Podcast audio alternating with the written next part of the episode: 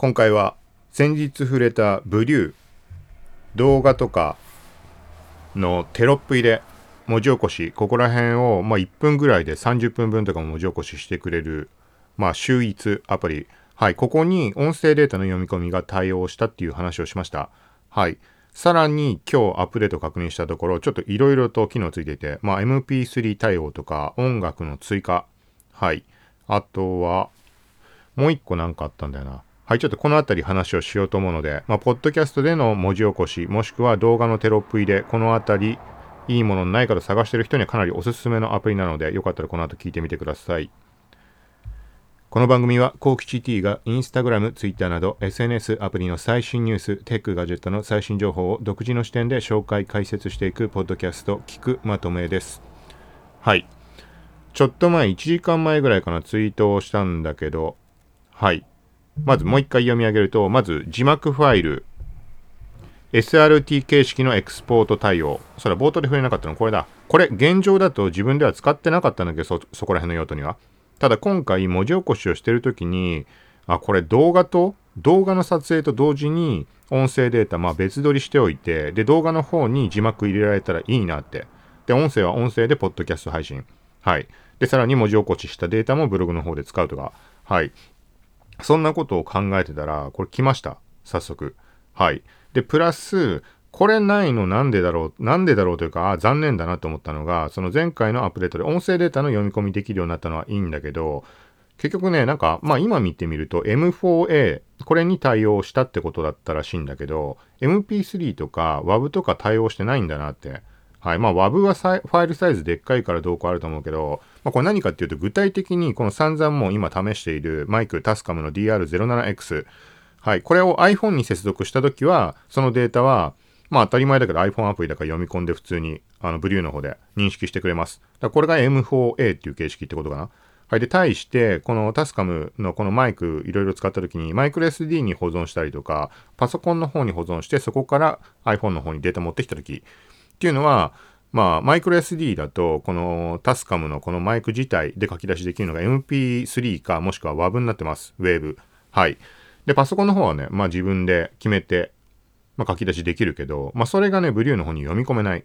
だから、これいろんなテストで iPhone に直接繋いだり、あとはマイクロ SD に録音したデータとか、いろんな種類が混ざっていて、だからブログの方にこの字幕、文字起こししたデータを、まあ、貼り付けるパターンで試したんだけど、要はブログの記事に音声プレイヤー、Spotify のこのポッドキャストのプレイヤーを設置して流してもらいながら、その下に文字起こし、ブリューでしたものを貼り付けて、まあ、目で追ってもらいながら読んでもらう。はい。そんな感じを何記事かに試しました。で、何記事かにしか試せなかった理由ってのが、さっきから言ってる、この他の拡張子に対応してないからできなかった。はい。っていう感じで、まあ作業がね、あの増えるだけだし、ちょっと思うところもあったので実際に試してみたら、うん、だからまあ全部対応されちゃってもまあ作業増えるだけでどうかなと思ってたら、まあ、何してもできたらいいのになって、ね、できるところをやらないっていう選択肢は、まあ問題ないとして、できないってなっちゃうと話変わってしまうので、はい。だからこれ対応したってことで、まあ結局現状は iOS に関しては M4A と MP3、この両方対応したってことです。はい。で、もう一点、無料音楽が28種追加。これもちょっと地味に嬉しいかなと思って。そのたまにやってる、ちょっと最近めんどくさくて止まってしまってるけど、IGTV の方にもこの音声データ入れて、画像かなんかちょこっと入れて切り替えみたいなのをやってました。はい。で、その時にどうせだからブリューでじゃあ文字起こししようって。まあ音声だけでね、あのー、なんていうの？ホームフィードとかこう見てるときに、音声がデフォルトだと多分オフかなんかになっているので、その時に素通りされてしまう。あの、画像だけ。時々変わるみたいなのだと。はい、なんだけど、これが字幕で、字幕入れることによってテロップ。はい。最初のこのスクロールしてる間に字幕が動いてくれれば、ああ、動くんだっていうふうにパッと見で。まあ、写真か動画かどうかってね、こうスクロールガーってやってる時ってちょっとパッと見でわかんない時とかもあったりすると思うので、まあそういうところでも見てもらいやすい、聞いてもらいやすいのかなっていう、はい。そんな感じのところが、はい、あります。はい。その時に、どうせ動画作るんであれば、まあ無音よりも音楽を入れた方が、まあいいんじゃないかなと。はい。で、ブリューにも音楽、BGM が用意されているので、で、追加するって大した手間、手間も何もないぐらい簡単にできるので、はい。なので、それを入れてみたんだけど、まあやっぱ音楽あった方がいいし、ちょっとたまたまこういい感じになってマッチするものがあって、はい。で、なんかこの、内容によってこのアンカーとかも BGM 変えたりとかしてるんだけど、まあ統一的な方がいいのかもしれないしわかんないけど、例えばジャンルで変えるとかそういうのもあってもいいかなとか思っていて、はい。で、その時にブリューからその IGTV にやる場合は、IGTV の場合はもう結構バラバラなので、たまにやる程度なので、はい、だからもっとこのいろんな BGM 種類なんか内容にマッチするものあったらいいなと思っていたらこちらも28曲追加されたので、まあ、ちょうどいい感じだなと。はい。だからなんか本当求めてたところがピンポイントで来てくれてるなみたいな。まあ欲を言えばあのー、音声データを入れたとこに対してこの画像を入れてこう切り替えするとかっていうのができなくてパソコン版だとどうなんだろうね。そもそもパソコン版と俺こんあのこの前初めて知ってあの、そのアップデートで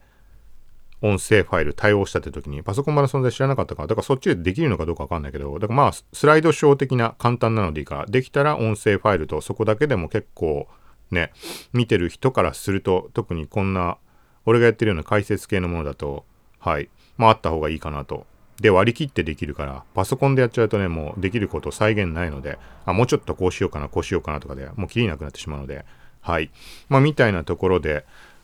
で、さらに言うと、このブリューで今言ったまんま音楽を追加して音声ファイル読み込んで、まあ、BGM 付きのポッドキャスト。はい。っていう感じで、まあ、テロップも入ってくれるって感じで、まあ、いい感じなんだけど、で、さらに言うと、じゃあこれをじゃあ YouTube の方にもアップしようってまあ考えたこともあります。まあ普段あのアップしてるチャンネルだと、まあ1個試しにやったら、なんか再生50回ぐらいしか、どんぐらい経ったっけな？あれは1ヶ月前とかかな。うん。しか行かなくて。まあ、それも、もう、ポッドキャストだと逆にわかるように画像は一切切り替えないで、もう、サムネイルとかも、もう文字でっかく出してるだけ。はい。だから、まあ、再生されないのは当然ではあるんだけど、まあ、何しても、それ別のチャンネルでやるんでもいいだろうし、その時に字幕ファイル、これ、ブリューのものをタイムスタンプ入りで、ね、SRT 形式、はい。で、書き出せたらいいのになって、それもちょっと思ってたんだよね。そしたら、それも今回来てるから、はい。で、これかなり、うん、もう割り切ってやる人用だけど、あくまで。だもう動画の編集に関してはプレミアプロとか使ってる人はもうそれでいいだろうけど、でただし、やっぱりそのね、テロップ入れ、時間かかると思うので、あの内容さえあの伝われば、細かい、ものすごい細かいデザインとかこだわらないようであれば、もうブリュー使っちゃうとか絶対いいと思います。はい。で、自分で設定したこの見た目、ある程度カスタマイズできるんだけど、これを保存してテンプレートみたいに呼び出すこともできるので、はい。ということで、今回は、まあ、テロップ、字幕入れのブリューがさらにパワーアップしたという話でした。ちょっと Android の方ってどうなってんのねそもそも存在しないのかな全然わかんないけど iPhone の話に、今回は iOS の話になります。はい。で、ここからはちょっと余談というか今回失敗したなって、実はこの録音をする前にアンカー側配信はしていないんだけど、マイクのテストをしました。はい。いつも録音している場所、ポッドキャストでやってるような場所じゃなくて、前にああの雨の日、のマイクテストって言ってやった時の場所、まあ、物があんまりなくて音が結構響くような場所。はい、そこに、このマイクのモード、広げた形の AB モード。はい。まあ、周りの音も拾ってくれるタイプ。このマイクの角度ね。はい。で、対して、まあ、いつも通りステレオに設定して、まあ、試したんだけど、はい。で、その設定のまんま今撮ってしまっていて、だから、今、ステレオ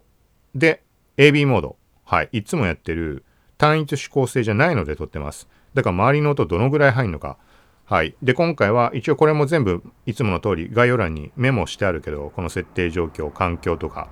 はい。に関しては風防付き AB モード、ステレオ。で、あとはまあ、えっ、ー、と iPhone には直接つないで今回も撮っています。はい。で、あとは入力レベルが85ぐらいにして、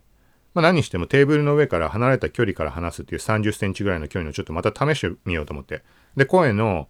今、波形見ると入り方はそんなに大きくないかもしれないけど、喋る、この感じとしては結構でっかい声で喋ってます。はい。まあ、この発声の仕方とかで結構聞こえ方違ってきたりするんだろうなって、まあ、ここ最近ですごいいろんなこと試したので、どっちかというとものすごいマイクに近づいてちっちゃい声で喋るみたいな、はい、のとかを試したので、はい。まあそういう流れで今回もテストを含んでいます。まあ概要欄チェックしてもらうのと過去の配信も遡ってもらって、音声の感じと概要欄の設定状況、はい。このあたり比較してもらうと、はい。マイク、このマイクもしタスカム DR07X 購入検討している人には何かの参考になるんじゃないかなと。はい。ということで、今後の配信に関しても内容が音声関連、ポッドキャスト、マイクのテストに関わらないものでも全部このマイクの設定状況は書いてます。はい、書いていきます。はい、なので、これ繰り返し聞いてってもらうことで、あの、その時の声のテンションだとか、設定状況だとか、はい、そういうところでどのぐらいの違いが出てくるかわかると思うので、よかったら今後もまた聞いてください。さようなら。